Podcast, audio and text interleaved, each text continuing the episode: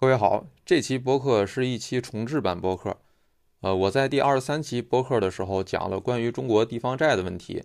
当时啊是把上半部分放在小宇宙上，下半部分是作为付费内容放在小额通上了。但当时就有听友觉得跳转到小额通上收听不太方便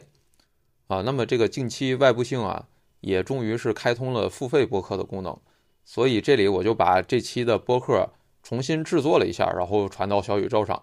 啊，这样大家就可以比较方便的收听了。而且重新制作的这个版本呢，并不需要你必须听过上期的内容，啊，你直接听这期也没有问题。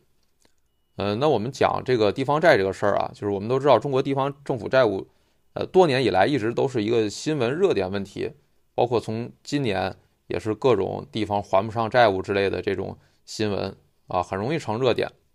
那么现在我们国家的地方债总规模是在五十万亿到六十万亿左右，占 GDP 的比例大概是百分之四十到百分之五十，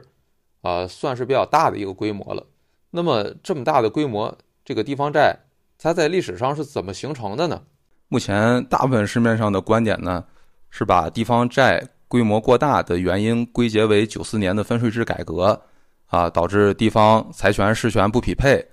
然后呢，我们说这个结论本身是错的。啊，就是九四年有没有分税制改革呢？有，呃，现在地方政府有没有钱少事儿多呢？也有，但这两个现象并没有因果关系，因为九四年分税制改革的时候，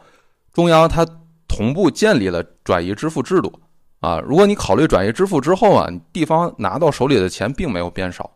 啊，应该说中央就是根据当时地方有多少事儿去算的这个。转移支付的金额，并建立的这个制度，所以没有不匹配的这么一个问题。那么，真正导致地方变得钱少事儿多的原因呢？其实是九十年代后期，我们整个中国开始出现的一个新现象，啊，一个前所未有的新现象，就是乡镇企业衰落，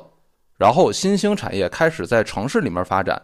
农民工进城啊，然后导致城市化开始被迫的加速。啊，就这个现象是我们史上未有的一个现象。这个时候，地方才突然一下子大量出现新的、额外的事情要去应付了。啊，这是在当年分税制改革的时候根本没想过的事儿。啊，所以我们与其说是地方的钱不够，不如说是整个国家财政的钱都突然变得不够了。啊，就是我中央就算把这些钱全给你地方，你其实也应付不了新的这种城市化建设的这种需要了。啊，所以呢，这件事儿其实本质是国家财政的整体收入不够应付